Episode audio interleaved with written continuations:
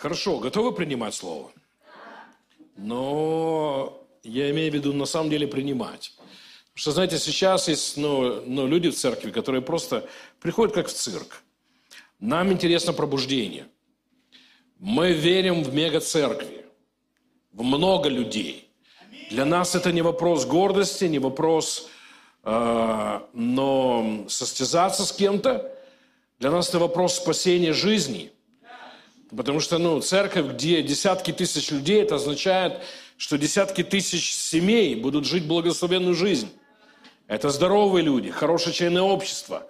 Аминь. Это хорошие прокуроры, судьи, слава Господу, хорошие адвокаты, врачи, хорошие работники, да, в бизнесе, хорошие полицейские. Аминь. Затем, ну, таким образом изменится общество. Но верить в то, что страна станет другой, это большой проект. И мы верим. Ну, некоторые сдались, и кто-то сказал, о, 30 лет, мы уже, мы уже больше не верим. Мы до сих пор верим. Эти 30 лет мы верили в то, что союз рухнет. Он рухнул. Слава Господу. Аминь. Я участвовал в молитвах, чтобы союз сдох. Я участвовал в пророчествах, и мы говорили, сдохни во имя Иисуса. Усохни. Аминь.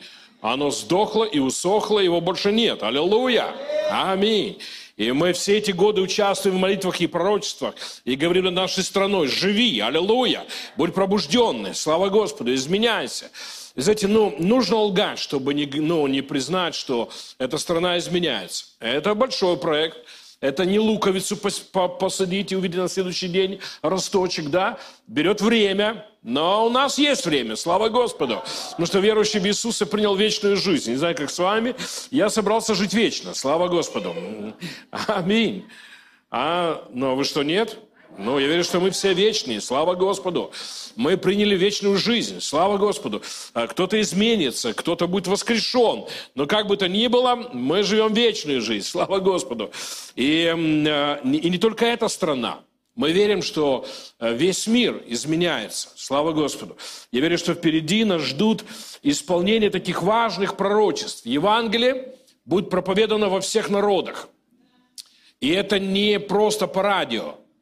Народы будут изменены. Ценности, взгляды, аллилуйя. Каждый, каждый язык исповедует, что Иисус Христос. Слава Богу Отца. Каждое колено склонится. Слава Богу. Я верю, что перед нами еще огромные, огромные пробуждения в буддийских странах, в исламских странах. Слава Господу. В атеистических странах. Аминь. Дух, который контролирует Северную Корею, падет. Аминь. Понимаете, ну вот, ну вот э, э, я, я помню это время. Дух Святой, поведи нас. Не могу без Тебя. Не могу без приглашения. Поведи нас. Аминь. Слава Господу. Мне было, наверное, 11 лет. Мы, молодежь, начали собираться вместе, чтобы молиться. Мне 52, годы прошли. Но понял, что ты старше. Господи. А, мне было 11 лет мы решили одно лето каждый вечер собираться на два часа и молиться. Подростками. Нам было вот 9, 11, 12, да, вот такие. Кто-то ходил там, я не знаю, войнушку играть. Мы хотели молиться. Каждый вечер мы собирались вместе, подростки. И два часа молились на языках, мы призывали пробуждение. Годы прошли. И на одном из таких собраний встает парнишка, которому было 9 лет – и говорит, ну, мне было 11, это значит, какой это был? 70, господи, 81 год. 8, 80 Это 80-й год. Тьма таракания здесь была. Он встает и говорит, так говорит Господь. Приходит время, что о Христе будут проповедовать в школах. Нас высмеяли в школах, а не проповедовали что о Христе будут проповедовать в кинотеатрах. Вот он говорит, а твой мозг именно, знаете, вот плавится. В смысле? И он говорил, приходит время, на площадях, в, на стадионах будут проповедовать о Христе. И опять сел на колени. После этого собрания наш пастор закрыл эти молитвенные собрания. Ему это на голову не налезло. И поэтому он собрал нас сказал, ну вы уже тут э, выдумываете – я вынужден остановить это. Мы сегодня живем в этой реальности. Просто парнишка, полный Бога, увидел будущее. Я сегодня хочу поделиться с вами некоторыми вещами похожими. Я верю, что мы как церковь должны видеть будущее. Мы как тело Христа должны понимать, куда все движется. И поэтому выстраивать стратегию свою личную жизни, жизни своей, выстраивать стратегию церкви правильным образом. Потому что впереди не темные дни. Впереди, то есть, ну, извините, что скажу, но в эту субботу Армагеддона не будет. А, впереди славные дни. Церковь только начинает. Слава Господу. Господь только начинает. Особенно говоря об этой части мира.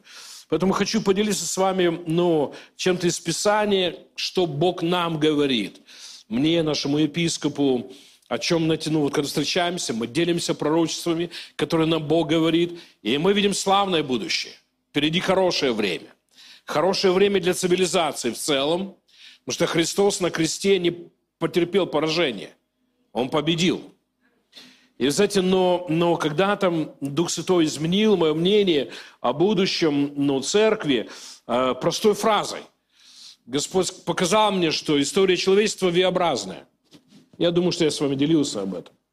Если взять букву V, да, вот, ну, латинскую, и э, добавить полочки, да, на, на, на сторонах, вот здесь был Едем, и у нас все было хорошо. Да, вот здесь на, на изломе произошло грехопадение, и человечество покатилось вниз. И до креста день грехопадения был величайшим днем в смысле по влиянию в историю человечества. Ничего не было настолько влиятельным.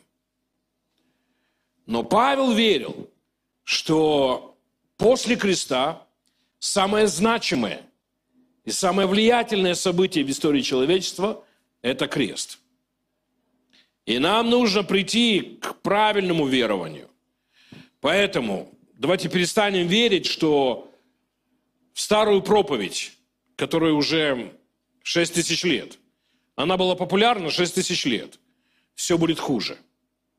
Эта старая проповедь в день грехопадения началась, но во время смерти и воскресения Господа ей пришел конец. Появилась новая проповедь. На опять изломе, аллилуйя, внизу буквы Ви, Господь поставил крест. Аллилуйя. И так же, как необратимо все двигалось вниз, после креста необратимо, это невозможно остановить. Все движется вверх. И давайте не будем лгать. На самом деле крест продолжает свою работу с народами. Вот в каком смысле я верю в проповедь Евангелия.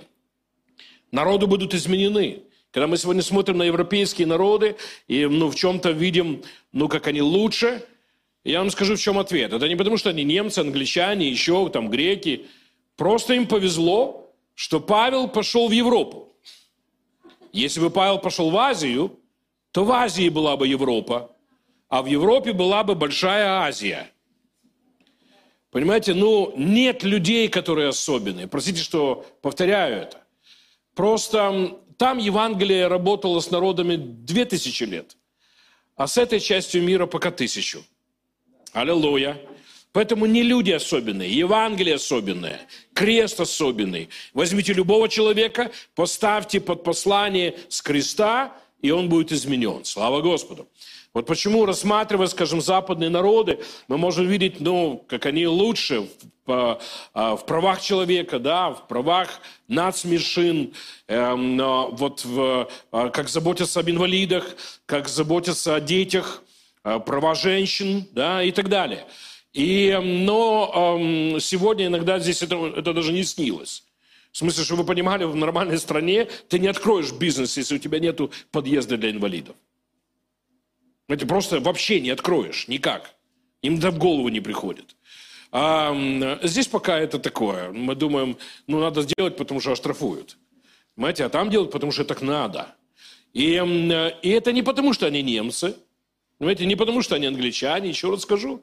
Простите, просто Евангелие, когда оно, когда оно проповедуется, оно изменяет ценности, оно изменяет взгляды. Поэтому, но, но это ждет необратимо все страны.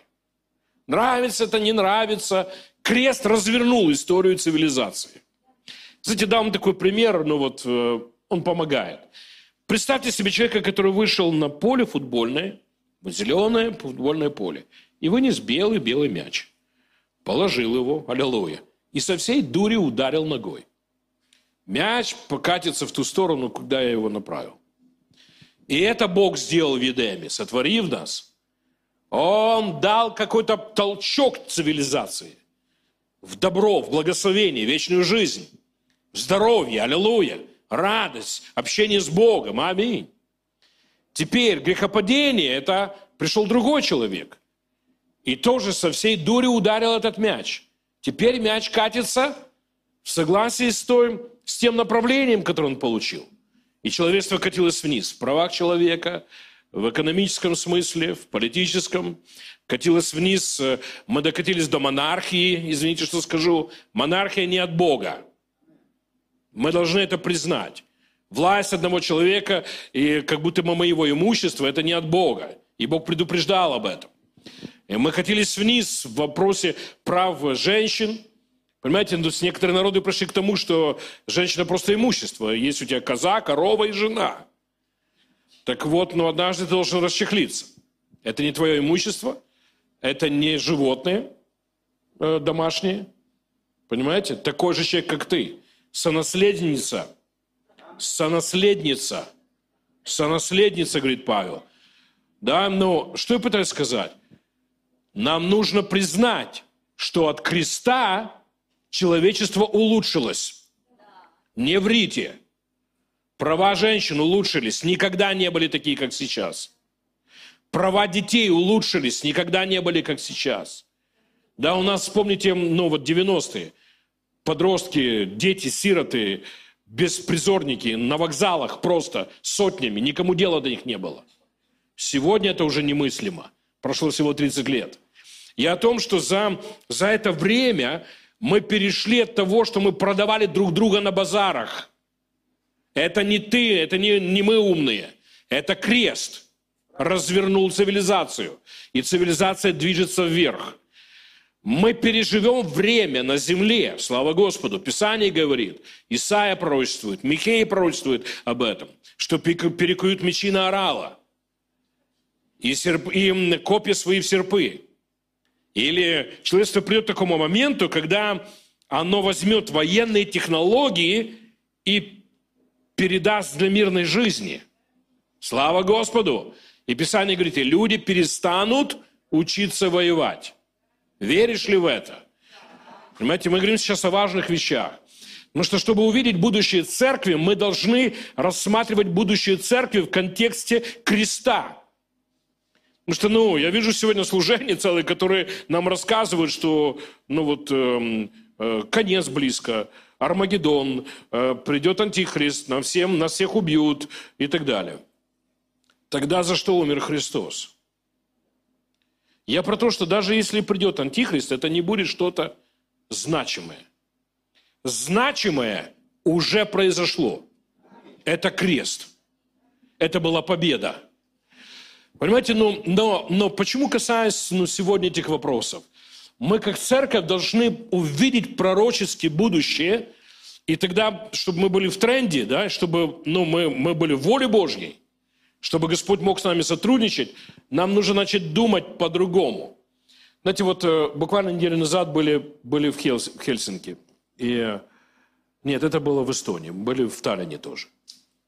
И э, женщина одна, хороших, ну, ну, они хорошие служители, она говорит, ты понимаешь, вот на, на днях зашла к дочери в комнату, а она лежит такая явно в депрессии. Он такая, что, что с тобой, что произошло? Ну вот я, я больше входить в университет не буду. Почему? Я вот послушал этого проповедника, не буду называть его имени, потому что вы все его знаете. И понятно, что все будет хуже, и все, и, и конец света, и антихрист, и Армагеддон – смысл учиться. Понимаете? Сегодня есть будущее, которое рисует сатана. Потому что твое знание будущего определит твое сердце, твой азарт. Знаете, сегодня часть людей говорят, зачем строить храмы? Мы не достроим, Христос придет. Ну так пусть лучше Он придет и застанет нас посреди работы. Аллилуйя. Люди не строят дома, не строят бизнесы. Они вообще не думают в долгую. Они вообще не играют в долгую. Им кажется, вот до конца недели придет Христос, вот пусть Он придет, Писание говорит, и застанет нас, что мы пищу раздаем. Поэтому давайте, давайте перестроим стратегию. Потому что ну, впереди на самом деле в целом все будет хорошо. Не говоря о церкви. Понимаете, давайте будем больше верить в силу креста, чем в силу грехопадения. Потому что часть церкви сегодня больше верят в силу грехопадения, чем в крест. Поэтому они говорят, потому что проповедь, что все будет хуже, еще раз скажу, ей 66 тысяч лет. Начиная с креста, у нас появилась новая проповедь. Все будет лучше. Все будет лучше. Поэтому воин будет меньше, болезней будет меньше, землетрясений будет меньше. Аллилуйя. Славы Божьей будет больше тьмы будет меньше, депрессии будет меньше, радости будет больше, процветания будет больше. В конце концов, все придет к тому, что Христос буквально будет царствовать на земле. Аллилуйя. Я говорю о планете, где люди не будут воевать. Понимаете? Мы избираем, какие пророчества мы будем верить. И я верю, что пророчества о войнах, о слухах военных, о том, что всего будет хуже, это последние пророчества Старого Завета, которые завершились с падением Иерусалима. А после креста всю цивилизацию ждет улучшение, не говоря о церкви. Поэтому, знаете, я помню время, когда я думал с ужасом о своих внуках. Думаю, боже мой, им не повезло. У нас все плохо. У наших детей будет хуже. А бедные внуки, как они здесь пока однажды Господь не повернул это обо мне. Крест развернул движение цивилизации. Поэтому, посмотрите, ну вот еще вам дам мысль, она поможет. Вот что мне Дух Святой показал. На этом подъеме мы переживем Вавилонскую башню наоборот. Это же произошло в день Пятидесятницы. Что было в Вавилонской башне? Бог разделил, чтобы грех не царствовал, не переходил легко. Бог разделил народы. А в день Пятидесятницы, и что написано, что они перестали понимать друг друга. Знаете, что было в день Пятидесятницы? Была демонстрация, куда нас Бог ведет. Оп, и все начали понимать друг друга. Сошел Святой Дух. Церковь уже место, которое объединяет в себе, вот, ну, если спросить, вот кто какой нации, какого народа, у нас здесь представлены люди разные. Я вижу евреев почему-то, вижу русских, некоторые, ну, не так много украинцев, кстати, вот, вот, вот смотрю, Аллилуйя. Молдаване тут есть, и, но а, поляки, э, э, фрицы, да, аллилуйя. Немцы. Ну, у Надя есть подруга, живет в Германии. На днях звонит и говорю, мы в детстве с такими, как ты, воевали. Мы, мы вас убивали в детстве. А теперь ты... Она вышла замуж за немца. И... А, я про то, что церковь уже место, где не важно какой ты расы, где не важно какого ты народа. А что это? Это Вавилонская башня наоборот. Знаете, что произошло в Вавилонской башне? Было одно большое яйцо. Его разбили, разделили на 38 яиц. Знаете, что делает Дух Святой сегодня? Он, наоборот, разбивает 38 и делает одно. А что это? Это Вавилонская башня наоборот. Аминь. Я верю, что планета, нам нужно перестать так думать. Проклятая земля, она искуплена, благословлена, она будет улучшаться. Я про то, что, представляете, в нашем поколении люди начали тратить миллиарды на улучшение экологии. Раскрыть это сто лет назад, этого никого, это никого не парило. Знаете почему? Крест не поработал еще. Потому что крест, он приносит значимость человека, жизни, Божьего творения. Крест приносит значимость планеты этой. Аллилуйя мы начинаем размышлять о планете как о доме. Не просто пользоваться. И это не просто какие-то умные люди, это Евангелие Иисуса Христа. Оно приводит все к порядку опять. Приводит все к богатству. Поэтому еще раз скажу, впереди хорошие дни. Давайте не врать. Нашим родителям не снилась такая жизнь, как мы живем. Материально, по площади, жилплощади. Даже, ну, вспомните, где жили ваши родители, где вы живете. Да, по машинам. Ну, ну в, в Киеве нужно ночью выйти, в 3 часа ночи, чтобы ты увидел Киев 20 лет назад, час пик. Понимаете? Ночью. А сегодня, ну вот, э, но, э, вот тогда днем так было, в час пик, как сегодня в 3 часа ночи. Э, ты знал кого-то, кто знал кого-то, сосед которого имел машину. А теперь по две машины в одном доме. У кого две машины? Не поднимайте руки. Мы не хотим знать. Мы не хотим вам завидовать. Я про то, что сегодня это становится нормой. Мои родители женились, у них была одна ложка, одна вилка и одна тарелка. Вот так это правда. И первую квартиру, которую они получили, это была школа, где мама работала. Им разрешили э, взять, в смысле, это не было их, просто в школе разрешили туалет переделать, 9 квадратных метров. И там жил мой папа, моя мама, и я третий ребенок родился. Я в то время как раз родился. На 9 квадратных метрах у них был гараж, джакузи, эм, э, гостиная, спальня, столовая. Там было все. Не врите. Евангелие улучшает людей. Евангелие работает с народами. Слава Господу. И знаете, но, но вот почему так важно, чтобы мы перестали соединять себя с мечтой сатаны. Потому что в день грехопадения дьявол показал свою мечту. Воин будет больше, поражение будет больше, человечество будет уничтожено. Мы получили Божью мечту, начиная с креста. Аллилуйя. И чем больше церковь будет соединена с Божьим взглядом, Аллилуйя. Вы понимаете, что это мы научили мир, что все умрем. Потому что Голливуд – это 30 лет спустя пророчество церкви. Я еще раз скажу.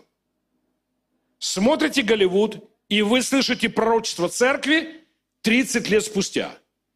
То, что мы их научили в детстве. Потому что эти люди, которые делают фильмы, они ходили в детскую воскресную школу. А мы их научили. Мы все умрем, нам всем трендец, все, ну, все, инопланетяне придут, астероид упадет. У нас 100 вариантов погибели планеты. Я вам скажу, время пришло изменить это. Через 30 лет Голливуд выпустит фильм о том, что все будет хорошо. Что мы все будем жить. Потому что церковь изменит, во что она верит. Церковь должна изменить, во что верит. Во что ты веришь про свой город, понимаете? Это в согласии с Евангелием. Это вообще нормальная, хорошая новость. Потому что часть людей верят про свой город, что нам всем конец, мы все умрем. Тогда у вас нет хороших новостей. Тогда такая церковь не нужна городу. Городу нужна церковь с хорошими новостями. В вопросе здоровья, прав человека, аллилуйя, экономических вопросах. Да? Мы столбы утверждения истины. Мы те, кто должны стать основанием веры для общества, чего ожидает общество. И у нас есть хорошие новости. Все будет хорошо. Аминь. Человечество справится со всеми вызовами. Сегодня пастор уже сказал, ну вот придет день, да, у нас есть вызов – и мы справимся. Если все это ложь, эта ложь откроется. Если это все правда существует, мы найдем лекарство. Мы справились с рабством, как цивилизация. Мы справились эм, с тем, с торговлей людьми. Мы торговали друг другом. Вы знали, что Римская империя стояла, экономика стояла на, на 300 миллионов рабов. 300 миллионов людей были рабами только в Римской империи но это уже немыслимо. Сегодня это преследуется. Да, еще, ну, у нас есть еще факты, да, есть организации, которые этим занимаются. Это незаконно. Это незаконно. Мы справились с фашизмом. Аллилуйя. Мы справились с расизмом. Более или менее. Это незаконно. Да, есть еще проявления. Я про то, что Евангелие Иисуса Христа толкает цивилизацию в правильном направлении. Слава Господу! Поэтому, ну, я верю, что в этом поколении мы справимся с терроризмом. Да, этот вызов есть. Никто не вправе взять взрывчатку, прийти в супермаркет и требовать каких-то политических ну, целей. Никто не вправе это делать. Поэтому человечество найдет, как с этим справиться. Слава Господу! Мы справились с коммунизмом прямо в этом поколении. Да, еще осталось там э, Северная Корея, кто еще там, ну, немного в Китае, но Китай такой хитрый коммунизм. Я вам скажу, но, но э, все это сдохнет. Потому что крест не пассивный, Евангелие не пассивно. Аллилуйя! Евангелие Иисуса Христа толкает человечество в правильном направлении. Вот почему, ну вот, ну вот понимая это, мы понимаем будущее в целом цивилизации. Потому что Иисус Христос умер не только за тех, кто ходит в церковь, Он умер за всех. И Он влияет на всю планету, на все народы. Аллилуйя. Вот понимая это, я наконец-то хочу поделиться с вами тем, что Дух Святой показывает мне о будущем церкви. Почему это важно? Правильное видение будущего даст нам правильное верование. Правильное видение будущего даст нам правильные стратегии. Понимаете, но, но, эм, но вот, вот было так, что ну, потерял деньги. Мы строили гостиницу в, в Крыму ну, небольшое место, там 18 номеров. Но, аллилуйчики, кучу денег туда вложили. Занимались несколько лет. Я провожу конференцию 2004 год. Провожу конференцию в, в Крыму, извините, в, в Америке. В Крыму строили гостиницу. И Бог дал мне встречу с одним, не, не могу назвать, но с одним очень влиятельным человеком из правительства. Мы кушали вместе, пастор был, и тот человек ходит к нему в церковь. И посреди обеда он мне говорит, у тебя есть что-то в Крыму? Представляете, ну вот какого, понимаете, перепуга. Я говорю, да, я там строю, строю бизнес. Он говорит, все, продай, забери деньги. Крым будет отдан России. 2004 год. И знаете что? Я не поверил. Я думаю, ну, в смысле? Вот 17-й год, закончится аренда, свалят оттуда. И мне Бог говорил, вот Дух Святой мне, знаете, вот внутри было, продай все вот как есть, забери деньги. И в четвертом году хорошая цена была. Это даже не восьмой год. Я не поверил. И не продал. И, короче, ну, до сих пор забрать ничего не могу. Потому что дурачок. Я пытаюсь вам помочь. Понимая будущее, мы будем более успешными. А даже не говорим сейчас про деньги, мы говорим про, про стратегию церкви. Вот почему важно очень, если хотите участвовать в Божьих делах, вы должны видеть будущее. И знаете, не так давно Дух Святой показал мне некоторые пророческие вещи в истории Иосифа. В целом Иосиф но все богословы сходятся в этом, в этом мнении. Это лучший образ Иисуса Христа в Библии. Просто лучше нет. Любимый сын Иосиф, любимый сын Иисус. У того мечта повлиять на цивилизацию, и его семья признает его место. И у Христа, аллилуйя, призвание повлиять на цивилизацию. Слава Господу. Аминь. Тот продан за 30 серебряников, Иосиф. Иисуса продали за 20 серебряников. Иосиф жил просто, ну, ну, место, где он находился, это как смерть. Это даже не тюрьма, это тюрьма для рабов. Иисус Христос из-за нас опустился в ад. Иосиф за один день становится вторым после фараона. Иисус Христос по щелчку воскресший из мертвых, царь царей, Господь господствующих по правую сторону Отца. Иосиф повлиял на цивилизацию. Центром цивилизации в то время был Египет. Иосиф спас человечество, не только свой народ и Египет. Потому что народы другие приходили, брали потом у них семена. Брали после 7 лет голода, эм, цивилизация воскресла из-за Иосифа. Потому что это была попытка сатаны уничтожить всех нас. Иисус Христос умер не только за пару людей.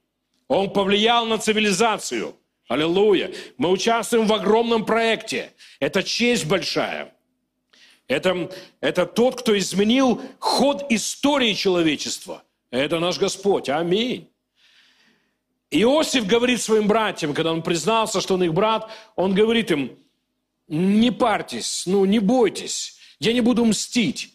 Он говорит, это вы невиновны. Это Бог меня послал перед вами, чтобы я стал избавителем. Фактически Иосиф снимает своих братьев чувство вины. Он снимает осуждение и говорит им, нет, это просто план. Это сделал Христос. Он снял с нас осуждение и говорит, не парься тем, что твои грехи меня распили на кресте. Это Бог послал меня, чтобы я стал избавителем.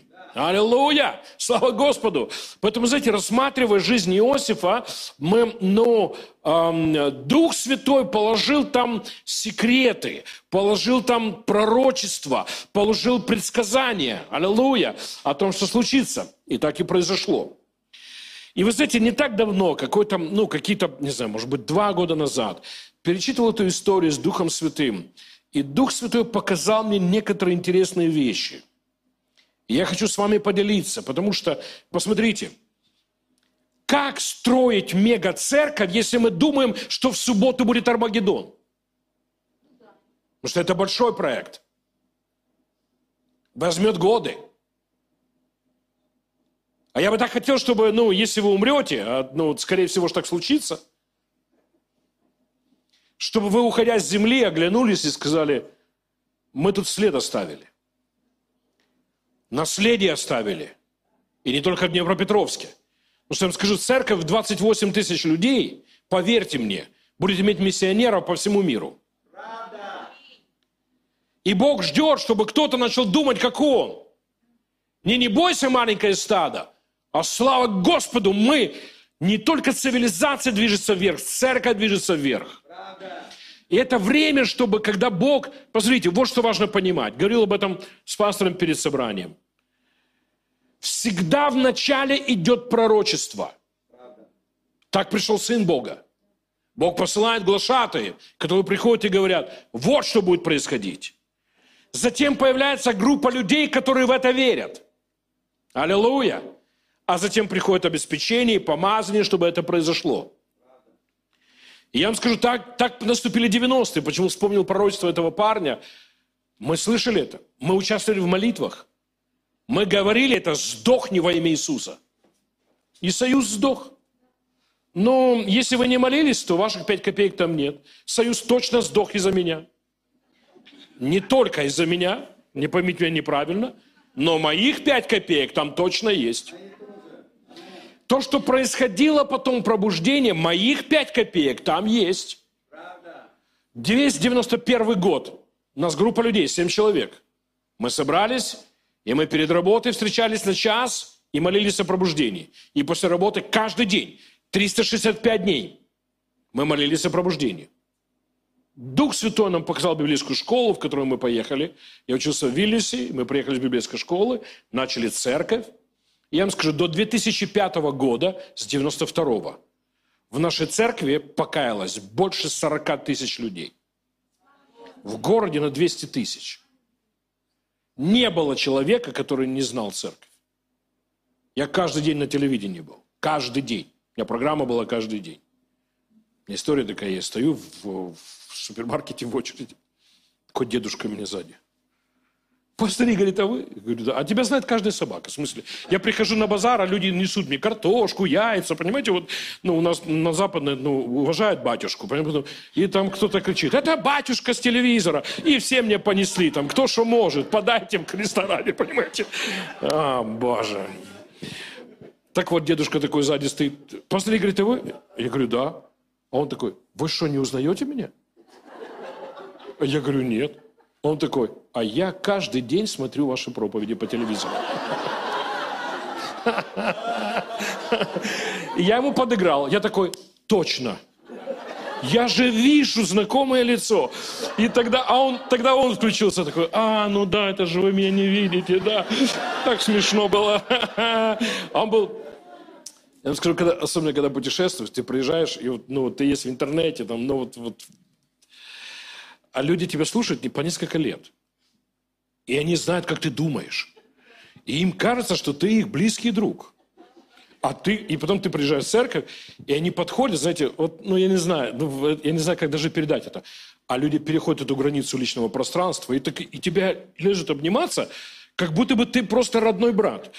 И я, я первые годы, я так комплексовал от этого, это меня пугало.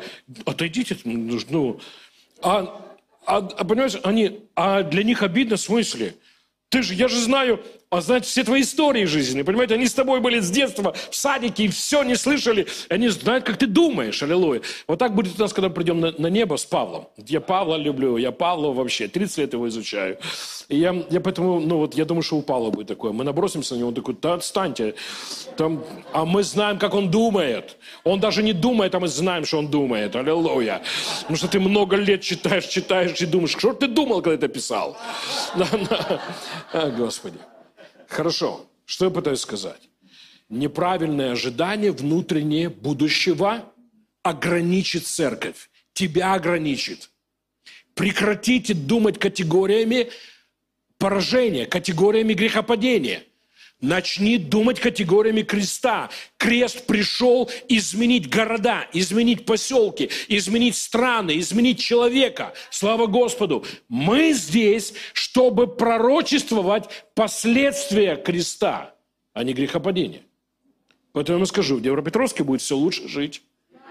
Извините, простите, уже не существующий город, да? Тоже, видимо, кто-то умный сказал что-то, и усохло название. Но на, в Днепре будет все лучше жить, будет лучше криминогенная ситуация, в Днепре будет все больше красивых мест, аллилуйя. А в Днепре будет э, э, все больше образованных людей, интеллигентных людей, все, все меньше преступности, все меньше тьмы, депрессии, все больше богатства, все больше здоровья. Аллилуйя. Даже, даже в этом самом Днепродзержинске уже тоже нету. Эм, кто там? Вот то, как он сказал. Аллилуйя. У меня есть один хороший знакомый.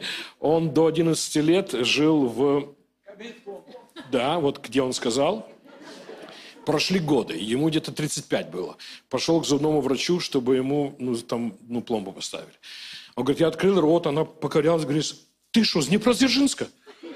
Представьте, ему 35, она узнала по зубам. Она говорит, вот такая фигня в зубах только у тех, кто жил в Днепродзержинске. О, Боже. Так вот что, все будет улучшаться. Экология будет улучшаться. Крест развернул все. Поэтому, знаете, посмотрите, вернемся к Иосифу. Я верю, что это величайший образ Иисуса Христа, церкви и Израиля.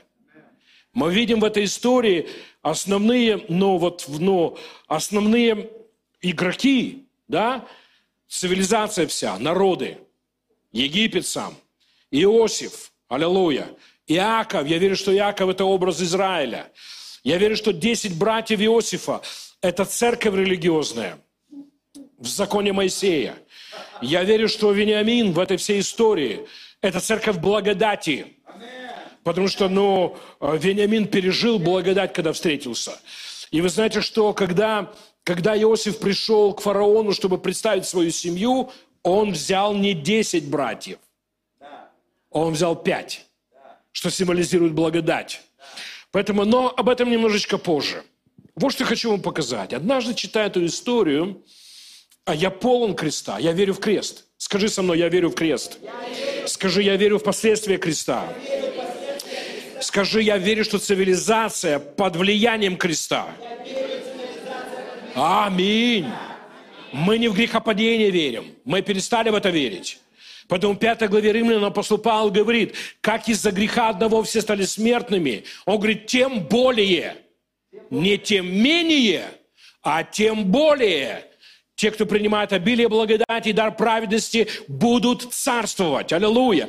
Павел верил, что влияние креста и благодати намного сильнее, чем влияние грехопадения. С этого дня, как Иисус умер на кресте, самое величайшее событие в истории человечества – это смерть Господа. Это искупительная жертва. Его смерть и воскресение. Вот под влиянием чего находится все человечество – Поэтому нам нужна другая стратегия, другое видение будущего. Аллилуйя. Из наших церквей и храмов должен звучать голос надежды, голос уверенности. Все будет лучше. Крест работает. Крест не мертвый, это грехопадение померло. Крест работает, все будет улучшаться, слава Господу. Аминь. Тогда мы нужны своим народам. Понимаете, нам нужно честно сказать. Зачем нам церкви, которые несут нам ну, всякую чушь? Вот и пусть и закрываются. Вообще не жалко. Нам нужны церкви, которые помогают строить жизнь, здоровье человека, да, мораль, строить духовность, строить эм, богатство, аминь, процветание, изобилие, строить страну, строить общество, строить мир. Аллилуйя. Церковь и призвана к этому. Поэтому прекратите думать категориями, еще раз говорю про грехопадение. Думайте мыслями креста. Слава Господу. Смотрите, что произошло. Иосиф предвидит, что будет плохое время. Я вам скажу, Христос тоже предвидел. Бог использует Иосифа, чтобы подготовиться к этому времени. Я вам скажу, царство Бога не спало 4000 лет, а сделали работу и подготовились к тому, чтобы изменить историю цивилизации. Слава Господу! Иосиф заготавливает хлеб для трудного времени, чтобы этот период времени, не все можем объяснить, почему именно. Например, Павел говорит, что когда пришла полнота времени, пришел Сын Божий, да? Но что это такое? Какая полнота времени? Но Христос пришел вовремя. Теперь часто слышу вопрос, если Христос умер и воскрес и все победил, почему на земле еще есть тьма? Ну, есть целая серия ответов. Но сегодня не эта тема, поэтому не будем об этом говорить. Но в целом нужно понимать, несмотря на то, что был Иосиф, несмотря на то, что он стал вторым после фараона, голод пришел. Несмотря на то, что был крест, несмотря на то, что был Христос, на земле есть еще тьма. И это важно понимать. И она будет еще какое-то время. Поэтому, знаете, там есть некоторые важные факты. Братья Иосифа, которые символизируют церковь, к сожалению, церковь закона. Потому что церковь все эти две тысячи лет верила в закон. Да и сегодня. Немало, если не большинство верующих людей, они настроены мышлением закона – Поэтому братья приходили, чтобы получать хлеб. Заботился ли о них Иосиф? Да. Продал ли он что-то им? Нет. Он давал даром. Христос всегда дает даром, даже когда мы настроены законом. Поэтому, знаете, это удивительно, они приходят два года. И Иосиф не открывает себя. Мы от креста пережили две тысячи лет – и нам нужно признать, если вы в служении, если вы хотя бы в церковь ходите 15 лет, вы поймете, о чем я говорю. Никогда церковь не проповедовала Христа так, как сейчас.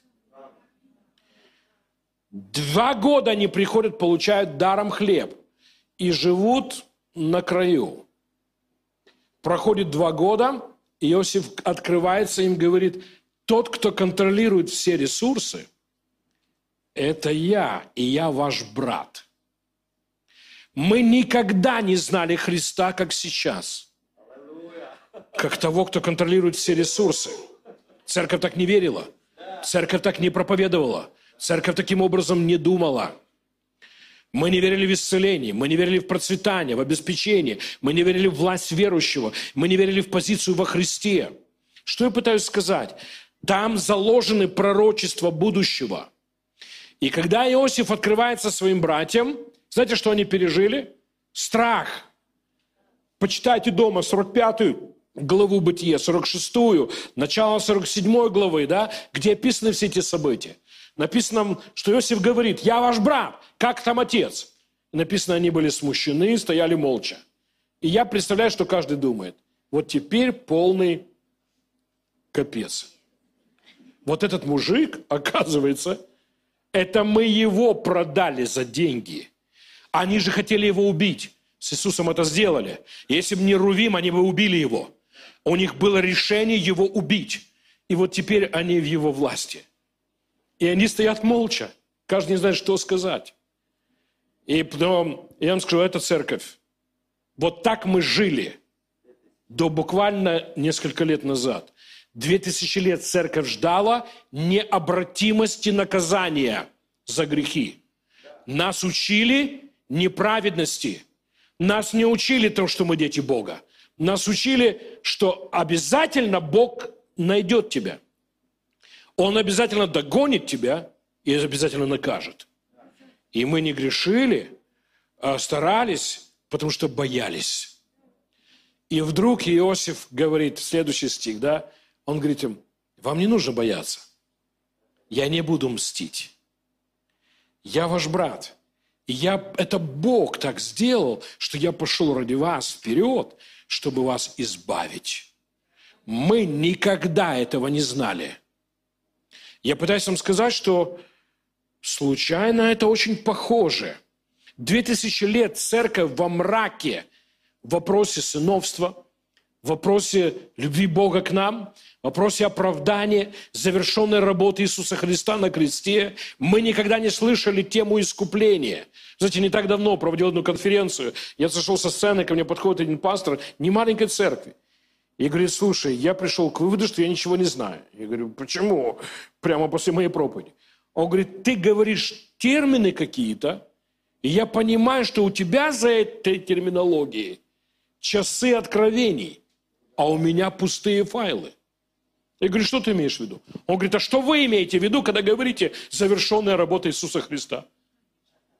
А что вы имеете в виду, когда вы говорите праведность? Он говорит, у меня ничего нет. Я не знаю, что вот ты говоришь искупление, и я понимаю, что вот с отдельных фраз, что у тебя за этим есть много материала. Да, вот все, что я перечислил, это по 30 часов в библейской школе. Нам есть, у нас есть доказательства, у нас есть аргументы. Мы не выдумали сладкого Бога. Он всегда был таким, аллилуйя. И затем, ну, и вдруг, две тысячи лет после тьмы тараканьей, мы начинаем все это слышать. Дух Божий, или, знаете, такое впечатление, что Христос снял покрывало и говорит, я ваш брат. Я не пришел мстить. Я не догнал вас, чтобы убивать, а я пришел как избавитель. О, Боже, для меня слишком похоже. Затем Дух Святой начал мне говорить, это время, вот где во времени находимся мы. Мы не первый поход десяти братьев в Египет. Мы второй поход, конец этой истории. Во времени мы там, где Иосиф открылся своим братьям. Посмотрите, что происходит во время этой встречи. Он бросается к Вениамину, обнимаются, они плачут. И Вениамин узнает, что его старший брат, о котором ему рассказывали, что он умер, оказывается, он жив. Аллилуйя. Он получает пять порций во время обеда. Он получает пять одежд эм, из-за из того, что заслужил? Нет. Просто брат по крови. Я пытаюсь вам сказать, что ну, прямо мы живем в это время, когда идея благодати явлена церкви. Аллилуйя. Слава Господу! Аминь! Да, вот, вот обозначились, где мы. Теперь давайте поговорим о будущем. Потому что в этой истории есть предсказание о цивилизации, об Израиле, о церкви. В этой истории мы видим все эти три группы. Аллилуйя! Слава Господу! И вот что Яков, извините, Иосиф говорит своим братьям. Он говорит, не бойтесь, я обеспечу вас. Мы никогда не слышали об обеспечении. Сегодня молодой человек, который пел – ты пойдешь на небо, аллилуйя. Где ты? Ты есть здесь, аллилуйя? Тот, кто вел хвалу, ты тут с нами? Ты пойдешь на небо, аллилуйя. Он только вышел, по-моему, после пожертвования такой, он избавитель, он щабакуда, он исцелитель, я-ха-ха. Я думаю, боже мой, кто-то на 30 лет назад мы бы умерли, если бы увидели все это. И услышали, мы так не думали. Мне было 15, я работал на подпольной типографии. Я помню разговор, когда мы с ним с подростками говорим, вот бы нас поймали, посадили и убили за Иисуса. Вот о чем мы мечтали. Честно вам говорю, пред Богом. Мы мечтали умереть. Пока однажды сижу в собрании, это был 91 год, проповедовал Ульф Экман, и Господь мне говорит, я не хочу, чтобы ты умер за меня. Я хочу, чтобы ты жил для меня.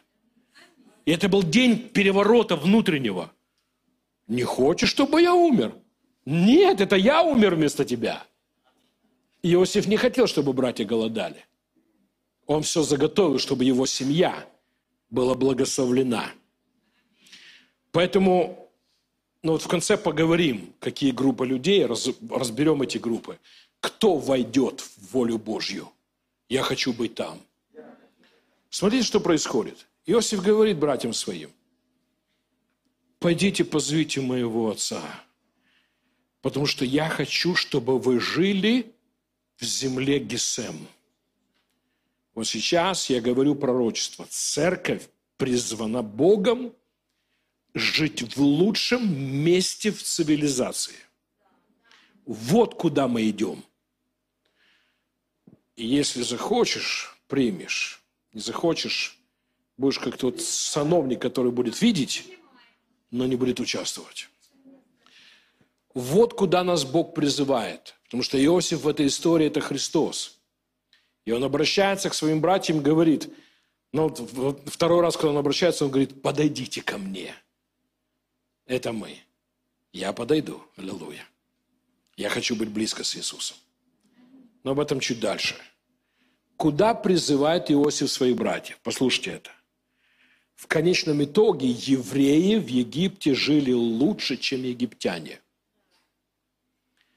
Я пророчески высвобождаю слова от Бога. Приход, пришло время, чудес будет больше. Чудес исцеления больше. Чудес процветания больше. Люди неверующие, знаете, как это будет?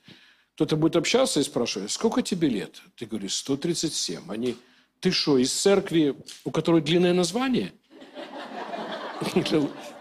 Я не могу это запомнить, аллилуйя. Это никто не может запомнить, кроме вас. А, любимая церковь. Ты что, ходишь в любимую церковь Бога? Понимаете? Вот куда мы идем. Он сделает разницу.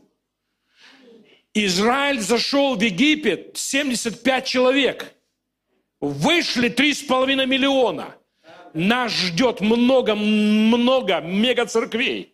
Нас ждет потрясение народа, аллилуйя, пробуждениями, молодежными, детскими, женскими, мужскими, семейными. Богу слава, Царство Божие будет расти как никогда раньше.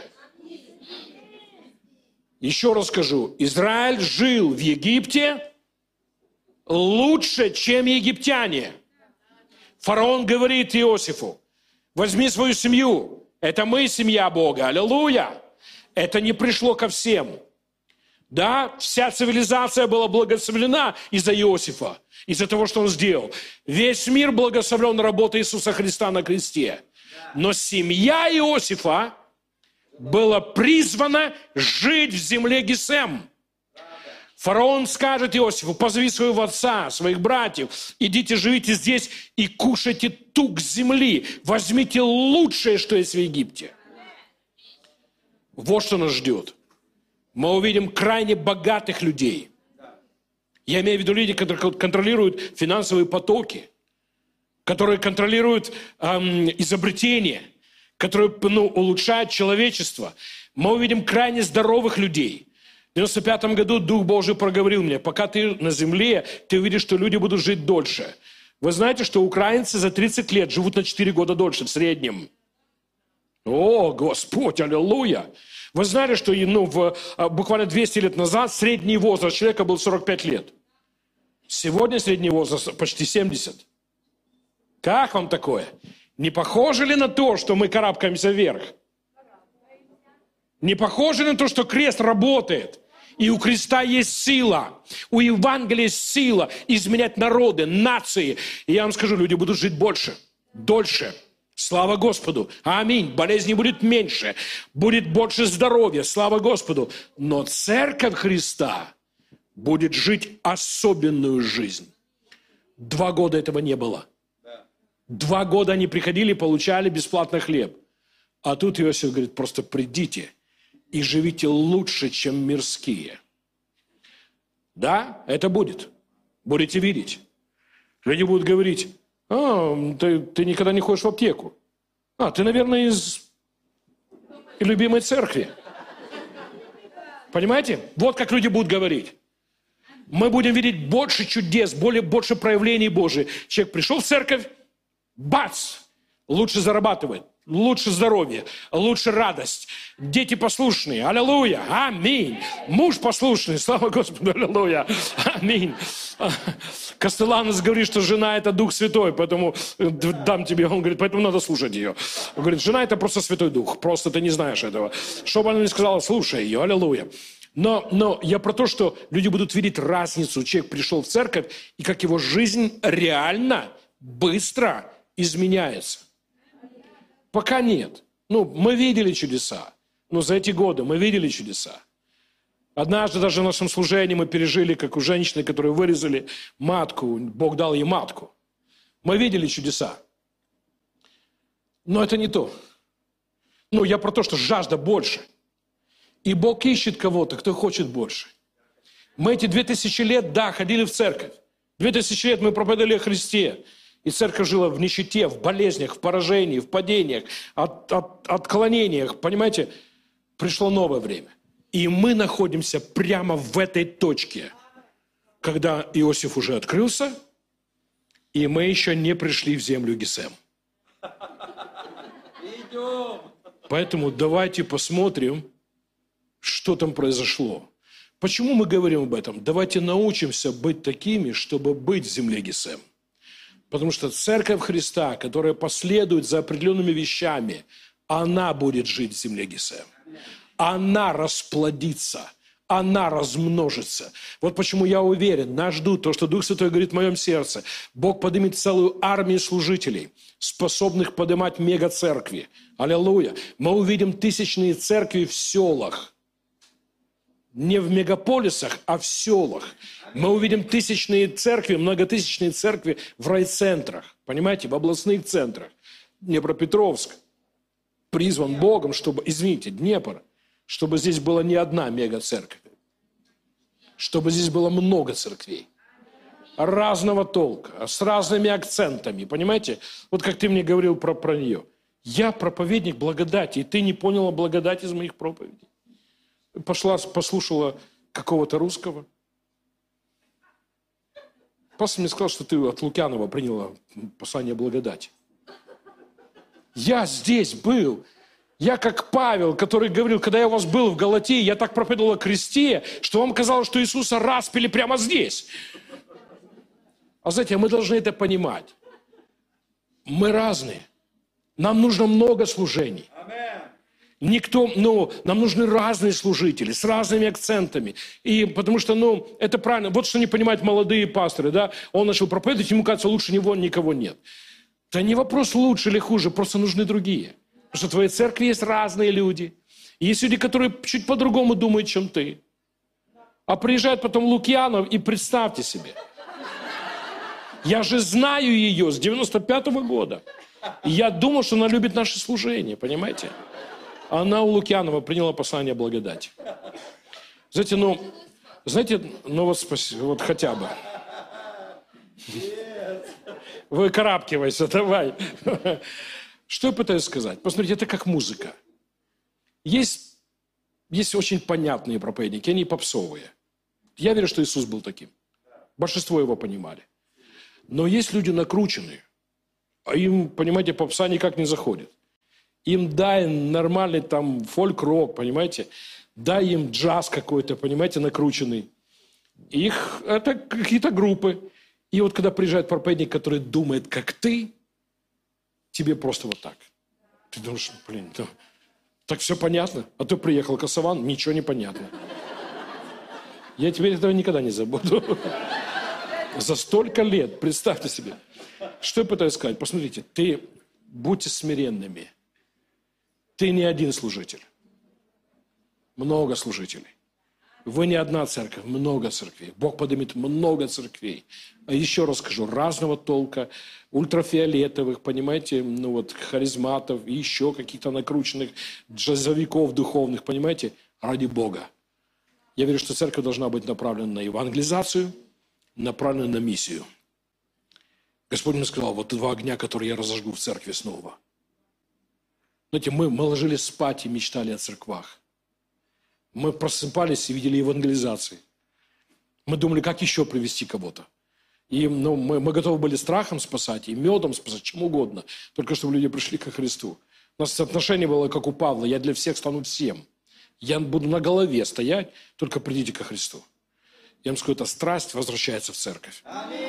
Возвращается в церковь. Возвращается в церковь. Потому что мы не видим, чтобы, понимаете, начиная от Авраама до, до Иакова, ну, не так уж и сильно и размножились. 75 человек. А потом пошел экстремальный рост. Просто пух. Мы на пороге таких вещей. Пробуждение за пробуждением, просто город за городом. Слава Господня за славой Господней. Церковь будет умножаться. Хорошо. Что я вижу в этом всем?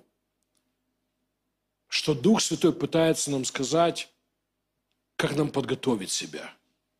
Потому что мне интересно участвовать в Божьих вещах. Я уже участвовал. Но мне нравится. Я много тысяч людей привел ко Христу за, за свою жизнь. Я радуюсь очень. Мы считали исцеление до 2005 года. Потом перестали. До 2005 года, с 92 на наших служениях исцелились и засвидетельствовали исцеление 11 200 человек. Я видел чудеса. Мы все еще продолжаем, просто перестали считать. Но мне мало. Я не знаю, как вам, мне мало. Мне мало.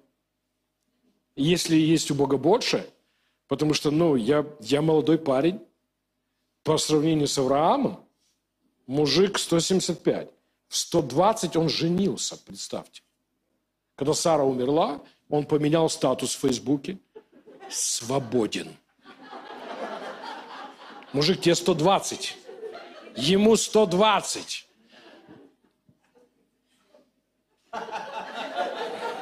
Хорошо. И какая-то хитура зашла к нему на страницу и такая, какой парень! При деньгах, аллилуйя! Бог у него щит, аллилуйя! А он еще свидетельство свое выставил о том, как у него было на пол шестого, стало на 12 из-за Бога. Так же было, он не мог зачать детей. А он такой, я вам свидетельство напишу, мы с Сарой. Сара не могла, я не мог. А потом Бог меня восстановил. Аллилуйя. И Хитера думает, парни, 120. Короче, повстречались, выпили кофе и родили шесть детей. Шестеро сыновей еще было у Авраама. О, Господи, я пытаюсь вам сказать, что впереди еще много хороших лет. Аминь. Живи сколько хочешь, слава Господу. Но, но не старейте, ради Бога, не старейте умом, сердцем, видением, страстью по Богу. Не старейте. У нас еще есть порох пороховницы. Господи. Мы видели тысячные церкви, пришло время увидеть десятки тысяч. Да, пришло время увидеть много во многих городах. Слава Господу. Аминь. Еще раз скажу, все начинается с пророчеств. Когда кто-то хватается за них, начинает верить, Бог движется. Что я вижу важным? Надо заканчивать. Давайте верить, что я закончу. Давайте все вместе. Господи, мы верим, Он закончит сегодня во имя Иисуса. Аминь. Слава Господу. Хорошо, будет по вашей вере. Я вам говорю. Мы придем сейчас к пророчествам. Давайте посмотрим несколько интересных моментов. Первый. Он делает разницу между десятью братьями и Вениамином. Иосиф делал все это для Вениамина. Церковь благодати будет в земле Гесем. Люди благодати будут в земле Гесем. Второе, что доказывает это, Иосиф не берет 10 братьев, потому что 10 – это закон – он берет пять братьев. Это благодать. Почему не взял десять? Мог же. А он решает, потому что Дух Святой помещает там на подсказки. Хотите быть церковью, которая живет в земле Гесем? Хочешь быть человеком, который живет в земле Гесем? Будь человеком благодати. О чем он тебе говорит? Мы то же самое видим. Что Бог любовь тебе откроет. Потому что ты как генерал. Я знаю тебя много лет. Ну, я тебе не папа, мы соработники. Но я знаю его много лет. Он как генерал, чтобы повести. Аллилуйя. А Бог откроет еще вот как отца. Аминь. И это важно. Потому что нам нужно прийти в землю Гесем. Потому что есть люди, с которыми ты можешь говорить как генерал, приказывая. Но в основном это стадо Божье, овцы Божьи, в самом лучшем смысле слова. И помнишь, когда они встретились, Яков встречается со своим братом Исавом, и тот ему говорит, давай, пойдем домой быстро. Он говорит, ты иди, потому что он был с армией. Он говорит, а я пойду медленно, как пойдут овцы. Поэтому есть те, с кем тебе нужно быть, как Исаву с солдатами. А есть те, кто должен просто переживать любовь каждый день. И Бог мне говорит, что будет делать эту работу в твоем сердце. Потому что люди благодати, служение благодати будут в земле Гесем. Служение благодати, когда незаслуженная милость, незаслуженное благоволение, незаслуженное благорасположение, аллилуйя, приходит. Аминь. Это место для всех. Поэтому Господь приведет сюда алкоголиков, наркоманов, бандитов, политиков, бизнесменов – высоких, худых, кучерявых, геев, лесбиянок. Если готовы всех принять, Господь пошлет всех. Бог ждет церковь благодати, которая говорит, придите, какие есть, а мы вас успокоим.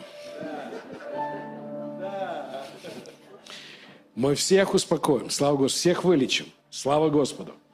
Поэтому вот что ждет – на собрание будут приходить обдолбанные, некоторые, не все, слава Господу, пьяные, будут приходить геи, держаться за ручку какое-то время. Но они будут здесь под словом, и это необратимо. Слово изменит необратимо любого человека. Будут приходить депрессии, будут приходить разочарованные, с жизни, потому что мы люди благодати. Знаете что, такая весть расходится, не нужно телеграф. Люди друг другу начинают говорить. Там есть, я знаю место. Я знаю место, любимая церковь Иисуса Христа. Я там был. Я пришел, я пришел с опущенными руками, я ушел, захотел жить. Люди сами разнесут. Не нужен Facebook, не нужен интернет. Люди сами через сарафанное радио разнесут, что это место, где жизнь. Слава Господу. Номер два – Готовы?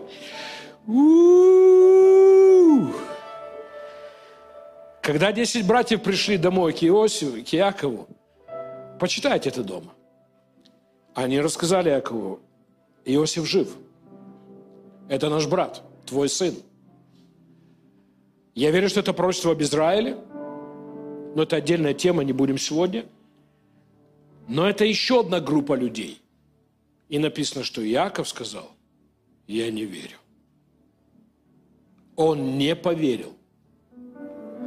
И был время, какой-то период времени, что он, он, он говорил, этого не может быть.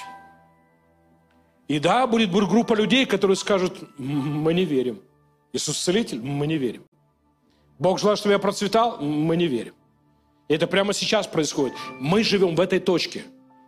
Христос уже открылся – но мы еще не в земле Гесем. И Бог собирает семью свою. Аллилуйя.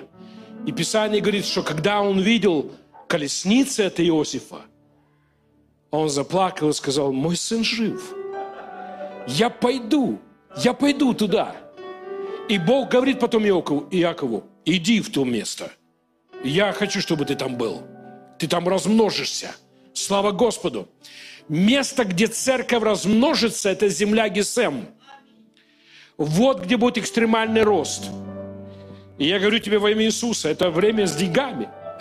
90-е больше не придут. Мы не будем харкать кровью, чтобы делать пробуждение. А будут заседания директоров, чтобы решить, есть еще 30 миллионов, не знаем, куда деть. Это время приходит. И церковь будет экстремально расти много обеспечения, помощи, много денег, много чудес, много хороших людей, которые стали рядом служителями и помогают. Вот куда идет церковь. Какая? Которая уверует. Ха-ха, Я принимаю. Amen. Которая уверует. Иаков не уверовал. Он начал верить, когда увидел обеспечение. Он увидел, что и будет такая группа людей. Но Вениамин верил с первой секунды.